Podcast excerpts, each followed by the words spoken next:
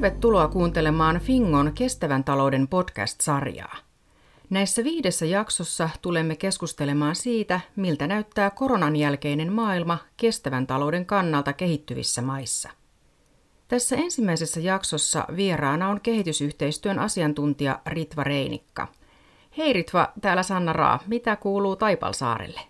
Hei Sanna, kiitos. Oikein hyvää kuuluu Taipalsaarelle. Kesä on täällä kauneimmillaan ja Saima on sininen, omenaput kukassa. Ja maalaiskylässä on etäisyyksiäkin helppo pitää. Ritva, sinä olet koulutukseltasi taloustieteen tohtori ja toimit nykyisin työelämäprofessorina Aalto-yliopiston kauppakorkeakoulussa ja Helsinki Graduate School of Economicsissa. Aiemmin työskentelit Maailmanpankissa kaksi vuosikymmentä muun muassa Afrikan inhimillisen kehityksen osaston johtajana ja maajohtajana Etelä-Afrikassa – Urasi alussa työskentelit ulkoministeriön kehitysyhteistyöosastolla sekä UNICEFissa. Olet siis lähes koko urasi seurannut Afrikkaa. Miten mielestäsi Afrikan maissa on pärjätty COVID-pandemian hoidossa terveys- ja talousvaikutusten osalta? Entä millaisia alueellisia tai maiden välisiä eroja on havaittavissa? Koronavirus on aiheuttanut monta kovaa sokkia yhtä aikaa Afrikassa ja se on ihan samanlaista siellä kuin täälläkin. Jotkut sanoivat, että covid on kuin kometta, eli covid is a comet. Eli kometta on iskenyt koko maapalloon ja Afrikka ei ole siinä säästynyt.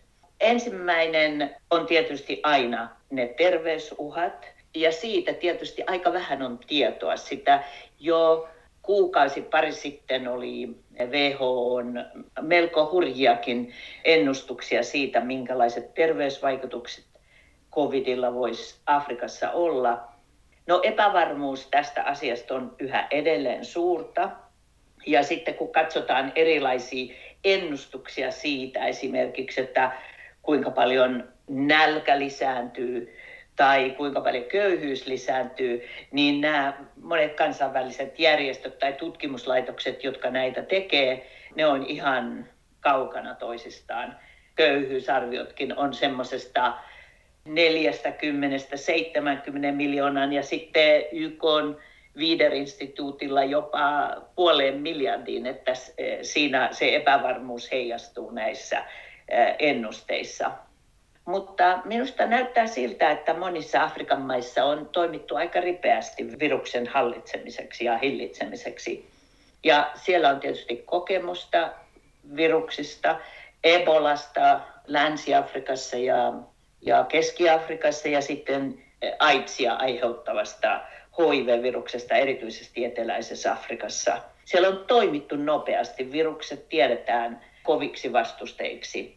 Muun muassa Ebolasta yksi iso oppi on se, että sen yhteisön rooli on todella tärkeä, kun epidemioita hillitään kylien tai kylän tai kaupungin osan, ja sen koko yhteisön tulisi olla siinä mukana.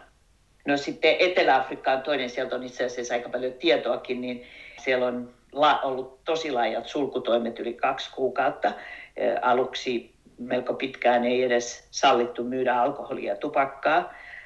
Toinen esimerkki voisi olla Kenia, jossa koronatilanne nyt juuri on paljon parempi kuin mitä on odotettu vaikkapa WHOn ennustuksissa. Kenian tapaukset ovat keskittyneet lähinnä tiheään asutuille slummialueille pääkaupungissa Nairobissa ja sitten myöskin eh, rannikkokaupunki Mombasassa, jossa on vanha kaupunki, jossa kadut on tosi kapeat ja ihmiset asuvat lähekkäin. Mutta Keniassa myöskin nyt ihan viimeisimpien tietojen mukaan kuolleisuusluvut ovat alhaiset ja kuolemien taustalla on yleensä jotkut muut sairaudet myös. Eli Keniassa se tilanne on paljon parempi kuin mitä vaikka pari kuukautta sitten osattiin odottaa. Kuitenkin siinä naapurimaassa Tansaniassa ja Burundissa ja sitten myöskin kahdessa konfliktimaassa siinä rajoilla Etelä-Sudanissa ja Somaliassa tilanne ei ehkä ole yhtä hyvä. Toukokuun puolivälissä Kenia sulki Tansania ja Somalian rajansa juuri covidin vuoksi. Yksi eh, tekijä, josta usein puhutaan, mutta siitä näyttö tietysti tulee aikanaan, on se, että Afrikan väestö on nuorta ja, ja siitä toivotaan tilanteeseen apua eh, mantereella. suurin piirtein 2-3 prosenttia Afrikan maiden väestöstä on 65-vuotiaita ja sen yli. Italiassa vastaava luku on 23 prosenttia, että, että siinä on tosi iso ero, mutta se jää nähtäväksi, kuinka tämä väestörakenteen nuoruus ja väestön nuoruus sitten vaikuttaa tähän lopulta sairastumiseen ja kuolemiin. Afrikan maat ovat yrittäneet hankkia suojaa ja sairaalatarvikkeita ihan siinä, missä kaikki muutkin, ja varata kapasiteettia COVID-potilaiden hoitoon sairaaloissaan. Afrikan unionilla on oma tautien torjunta ja ehkäisykeskuksensa ja se verkosto, joka siihen kuuluu. Se keskus koordinoi hankintoja näille maille, juuri kun maailmanmarkkinoilta ostetaan suojavälineitä ja, ja muita tarvikkeita potilaiden hoitamiseen. Se myös jakaa tietoja, pitää koko ajan äh, ohje, antaa ohjeita maille sekä verkkosivuillaan että monin muun tavoin. Ja se vaikuttaa todella toimivalta ja hyvältä verkostolta. Talouden osalta sitten se, että Afrikassa, niin kuin kaikkialla muuallakin maailmassa, on yhtäaikainen kysyntä- ja tarjontasokki päällä. Eli esimerkiksi turismi, se on tärkeä palveluala monilla, äh, monissa Afrikan maissa, se seisahtui käytännössä kokonaan. Vientikysyntä on romahtanut, erityisesti luonnonvaraviennin osalta mineraalit, metallit, öljy, puhumattakaan niiden hinnat ja kysyntä on romahtanut. Ja sitten tietysti tuonti on kärsinyt näistä liikkumisrajoituksista ja, ja erityisesti sisämaavaltiot. Rahalähetykset ulkomailta ensimmäiset arviot olivat noin 20 prosenttia alaspäin tänä vuonna. Se on vielä kans sitten nähtävissä, että kuinka dramaattisesti ne laskee.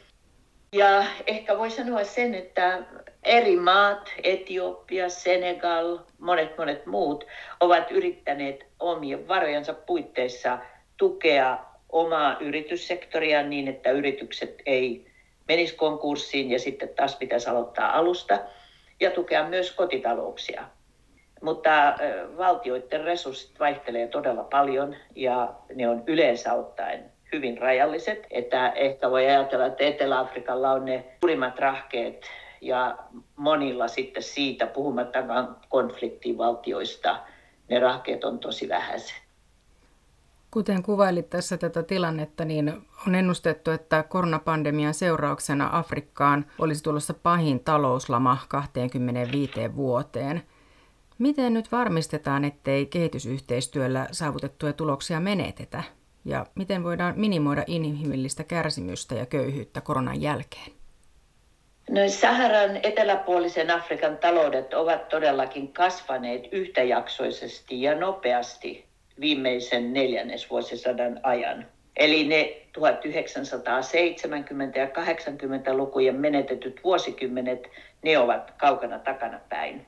Ja voin ihan omasta kokemuksesta sanoa, että Afrikka on nyt aivan eri maanosa kuin mitä se oli silloin, kun siellä ensi kertaa vierailin 1970-luvun lopussa. Tämän pitkän kasvujakson taustalla neljännes vuosisata ovat tietenkin lukuisat talousreformit, erityisesti makrotalouden reformit. Ja se ei tarkoita sitä, että kaikki reformit olisi tehty, ei ollenkaan, mutta sellaiset suuret reformit, jotka estivät yrityssektorin syntymistä ja vahvistumista, on silloin neljännesvuosisata sitten saatu kuntoon. Ja, ja yrityssektori on, on todellakin kasvanut ja luonut työpaikkoja ja muu yksityisyrittäjyys tämän menneen 25 vuoden aikana. Siinä on tietysti muita tekijöitä. Raaka-aineiden hintakehitys on ollut tosi hyvä. Siellä on ollut paljon kysyntää ja, ja hinnat ovat olleet korkeat. Ja muutenkin globaali talouskehitys viimeisen neljännesvuosisadan aikana on ollut hyvä ja ne on niitä taustatekijöitä, jotka on esimerkiksi nyt ennen pandemiaa kuusi kymmenestä nopeiten kasvavasta maasta oli Afrikassa. Eli edes se finanssikriisi 2008 ei juuri suuntaa muuttanut. Kehitysavulla on ilman muuta myös ollut merkittävä rooli, mutta haluaisin korostaa, että ennen kaikkea se kasvuura ja kas, talouskasvu, jota on nähty, on mantereen omien toimien ja ponnistusten ansiota. Eli talousreformit siis avittivat kasvua. Kasvu puolestaan on vähentänyt köyhyyttä. Se on mantereen mitassa laskenut 54-41 prosenttiin siinä niin kuin 25 vuoden aikana. Ja vaikka väestökasvu on ollut nopeaa, niin siitä huolimatta on köyhyys huomattavasti laskenut. No nyt sitten tulee pandemian myötä ensimmäinen lama neljännesvuosisataan. Se on si- siinä mielessä todella merkittävää. Talouskasvun odotettiin olevan juuri ennen pandemian ilmaantumista siinä kolmen prosentin luokkaa koko mantereelle Saharan eteläpuolisessa Afrikassa. Luonnonvaratalouksissa nyt jo viimeisten viiden vuoden aikana vähemmän, mutta monissa muissa maissa siinä viiden prosentin luokkaa, eli aika nopeaa talouskasvua. Nyt esimerkiksi Maailmanpankki ennustaa, että bruttokansantuote vähenee, heikkenee, laskee 2-5 prosenttia. Eli se on dramaattisesti erilainen ennuste. Eli, eli se talousvaikutukset ovat todella merkittävät. Kuten niin kuin muuallakin maailmassa, Afrikan maiden hallitukset ovat toimineet nopeasti. Ja viimeisen viiden vuoden, eli kaikki ne toimet, joita on tehty, ne tietysti rakentuu sille, mitä on. Ja niin kuin me on nähty Suomessa tai Euroopassa tai koko maailmassa, tämä pandemia paljastaa maiden hyvät ja huonot piirteet. Ja Afrikassa on viimeisen 15 vuoden aikana rakennettu sosiaaliturvaa useimmissa maissa. Se on, siihen innoittajana on ollut latinalainen Amerikka. Sieltä on usein otettu mallia näiden käteisraha-avustusten, englanniksi sanotaan conditional cash transfers, joissa on erilaisia ehtoja, esimerkiksi lapset kouluun tai terveystarkastuksia. Ja niillä saavutetaan pienviljelijöitä ja tämän informaalisen sektorin näitä mikroyrittäjiä, tämmöisiä kotitalouksia, joissa perhe työskentelee tässä yrityksessä, saattaa palkata ehkä yhden tai kaksi henkilöä perheen ulkopuolelta. Voisi mainita vaikka Senegalin tässä yhteydessä. Nyt pandemian aikana Senegalin ohjelmassa on ollut 300 000 kotitaloutta näiden pienten raha-avustusten saajina. Ja e, Senegalissa on ollut tosi voimakas yritys ottaa vastaan tämä pandemian tuoma isku, ja he ovat lisänneet nyt tämän luvun miljoonaan kotitalouteen. No informaalisektorille, epäviralliselle sektorille ei ole niin helppo ohjata sitä hätäapua. Siihen tarvitaan niitä keinoja ja instituutioita, mutta nämä kotitalouksille annetut sosiaaliturva-avustukset on usein parhaita siihenkin. Ja siinä sitten auttaa erityisesti känniköihin perustuva rahaliikenne, jota on vaikkapa Keniassa. Ja sitä on nyt joka puolella Kenia oli se pioneeri maa tässä, mutta sellainen digitaalinen rahojen, pientenkin rahamäärien siirto nopeasti on, on, on tosi mahtava asia. Mutta kaikkiahan tämä ei suinkaan kata, mutta se on semmoinen, josta on nyt aika paljon yhteisymmärrystä kaikkien. Jopa kansainvälinen valuuttarahasto suosii näitä, Afrikan kehityspankki, Maailmanpankki tietenkin. Ja kun itsekin olin aiemmin siellä inhimillisen kehityksen osaston johdossa, niin muistan kyllä, kuinka näitä ohjelmia silloin lähes kaikkialla siellä Afrikan maissa rakennettiin ja kokeiltiin ja testattiin. Mutta ehkä on tosi tärkeää painottaa sitä, että nyt eletään eh, massiivisen epävarmuuden aikaa on vaikea tietää edes, miten ajatella tätä. Niin kuin ekonomistilla on aina malli mielessä. Nyt ei oikein tiedä, mitä mallia ajattelee. Sitten katsoo erilaisia skenaarioita, joita tehdään. Niissä on, kuten jo sanoin aiemmin, niissä on valtavaa vaihtelua, että epävarmuus on on iso asia. Mutta kyllä monissa maissa myös katse samalla on käännetty tulevaisuuteen ja siihen, että mikä on se seuraava reformiagenda, jolla sitten aikanaan, kun pahin pandemia on ohi, saadaan sitä kasvua aikaan. Koronapandemian yhteydessä on keskusteltu myös, että kehitysmaille tulisi antaa lisäaikaa velkojensa maksuun tai jopa, että velat annettaisiin kokonaan anteeksi, jotta mailla olisi paremmat resurssit vastata koronakriisiin. Onko kansainvälisellä tasolla löytynyt nyt ymmärrystä kehitysmaiden toivomille velkahelpotuksille? Ensiksi ehkä voisin sanoa sen, että Afrikan mailla ja muillakin köyhillä kehitysmailla on nyt paljon vähemmän varaa budjettielvytykseen kuin niillä oli esimerkiksi finanssikriisin aikana. Ja verotulot on romahtanut. Esimerkiksi katsoin just, olin aikanaan Madagaskarin maajohtaja, kun olin siellä eteläisessä Afrikassa. Madagaskar kuului myöskin siihen maaryhmään. Madagaskar on hyvin köyhä maa. Siellä on verotulot romahtanut tämän pandemian aikana 40 prosenttia ja monissa muissa maissa on ihan samanlaista kehitystä. Ja samalla sitten tarpeet on valtavasti lisääntynyt. Tarvitaan terveysvastinetta, tarvitaan talouden tukemista ja niin edelleen. Kun seuraan näitä asioita täältä Taipalsaarelta käsin, niin minusta näyttää siltä, että kansainväliset rahoituslaitokset ovat toimineet todella nopeasti, että siellä, sieltä on se vaste tullut. Että ehkä niin kuin avunantajamaat ovat kaikki ponnistelleet oman pandemiansa hillitsemisen kanssa, mutta nämä kansainväliset rahoituslaitokset sekä maailmanlaajuiset että alueelliset on, ovat, ovat tosiaan toimineet nopeasti kansainvälinen valuuttarahasto esimerkiksi jo silloin huhtikuussa myönsi 27 eh, köyhimmälle maalle, jota he kutsuvat moratorion, eli että ei tarvi hoitaa niitä lainoja. Ja se on nyt vuoden loppuun, mutta odotetaan, että se on myös tulee kattamaan ensi vuoden 2021. Se IMFltä, eli kansainväliseltä valuuttarahastolta, on jo yli 100 maata hakenut hätärahoitusta ja, ja jo 60 maata on semmoisen paketin saanut. Samalla Maailmanpankki myöskin, eli, eli siellä, on, siellä on sekä velkajärjestelyjä että sitten uutta rahaa, että, voi, että maat voi sitten näitä, niin kuten esimerkiksi Senegalissa siellä on eri ministeriöiden ja eri toimijoiden myöskin varmasti mukana yksityissektoria ja kansalaisjärjestöjä. Siellä on komitea, joka, joka koordinoi ja toimii.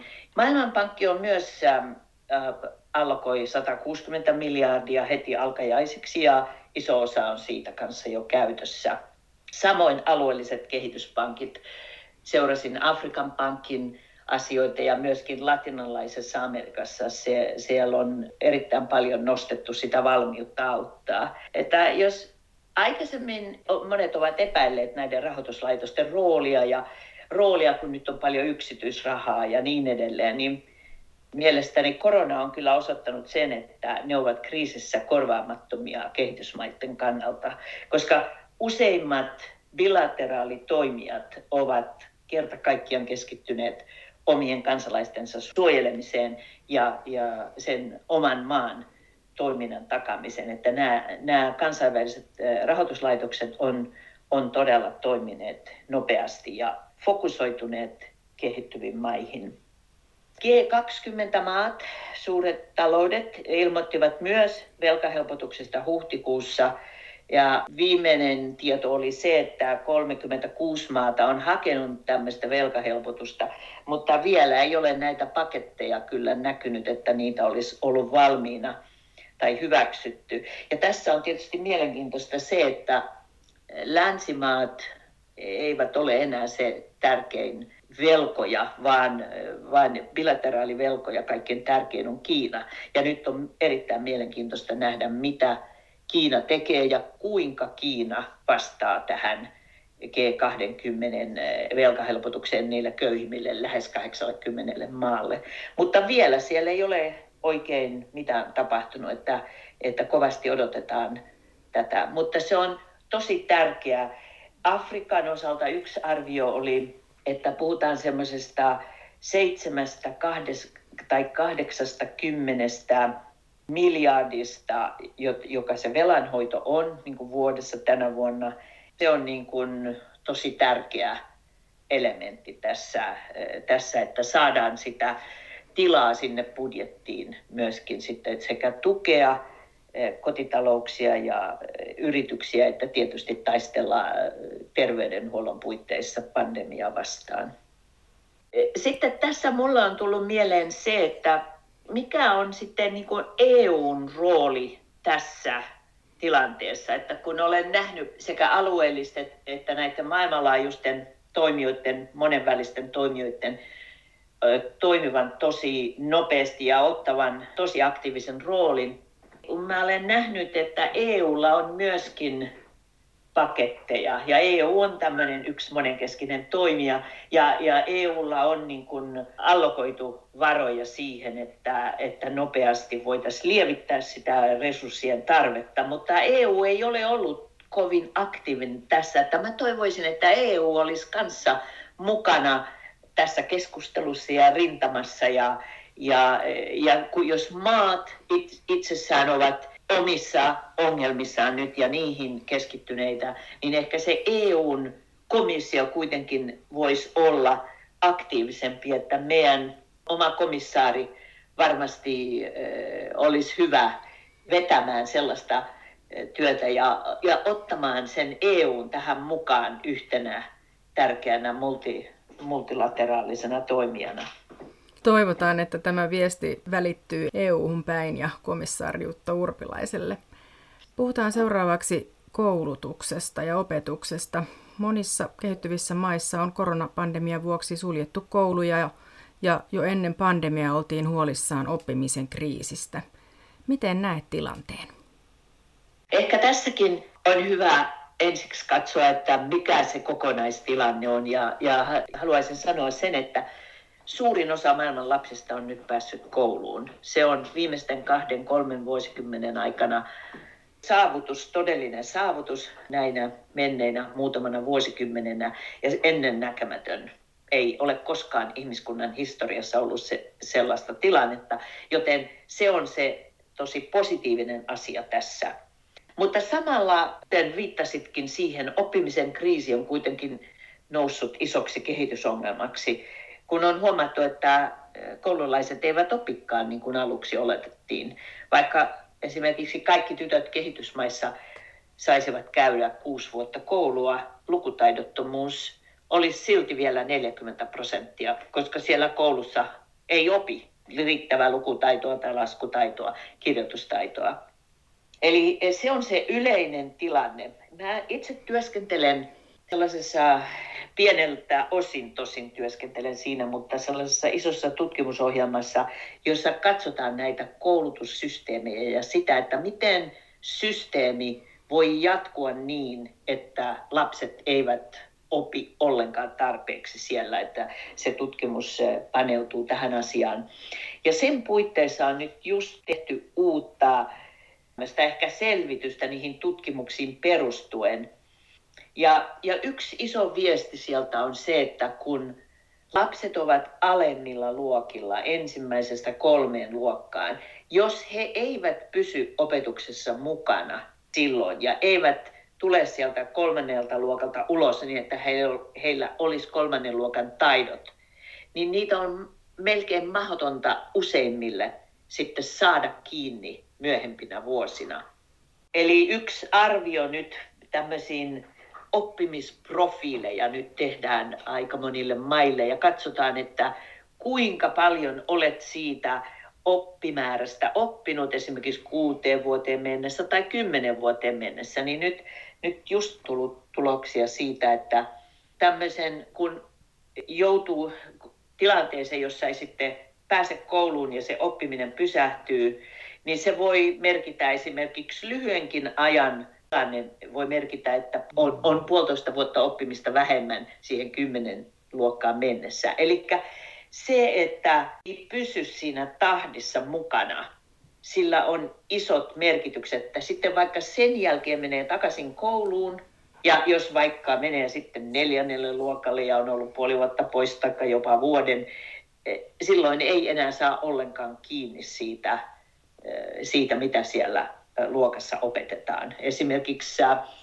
Intiasta on just uutta tutkimusta siitä, että jos sulla on vaikka kahdeksas luokka, niin sillä opettajalla on siellä joka luokan oppilaita siinä mielessä, että jotkut ovat kakkosluokan tasolla, jotkut kolme, neljä, viisi, kuusi, seitsemän ja jotkut myöskin sillä kahdeksannella luokalla, missä pitäisi olla. Eli, eli on tämmöinen tilanne, että kun sä jäät jälkeen, niin sitten siinä sen oppimäärän mukaan kun mennään, niin nämä oppilaat ei koskaan saa sitä kiinni. Ja tästä syntyy tämä ongelma tämän, tämän covid-pandemian kannalta. Sama havaittiin eräs tutkija, jonka kanssa olen työskennellyt paljon. Hän teki tutkimusta Pakistanissa, siellä kun oli maajäristys. Ja kun katsottiin, että kun oli lähellä sitä järjestysaluetta, niin nämä lapset oli sitten monen vuoden jälkeen huomattavasti jäljessä,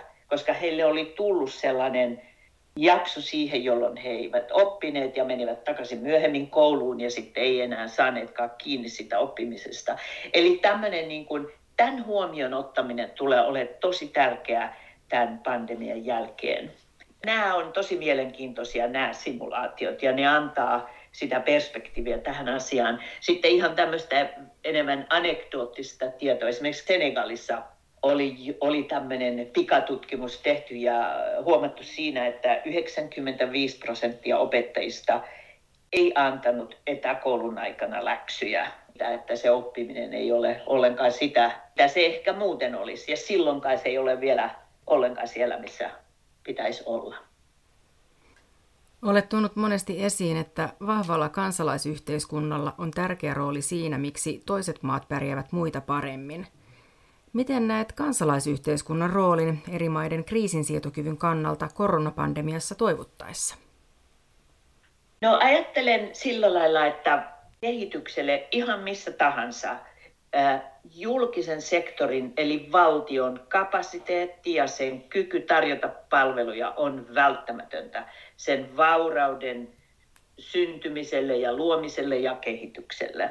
Eli ilman valtiota sellaiset yhteisöt maailmassa, joita antropologit ovat tutkineet monesti, joilla ei ole minkäänlaista valtiota, ne, he, ne yhteisöt ovat pysyneet köyhinä. Eli valtiokapasiteetti on tosi tärkeä. Mutta se ei yksin riitä. Eli vahvoilla vallanpitäjillä ja sen valtiovallan käyttäjillä täytyy olla myös tasapainottavia ja kontrolloivia voimia.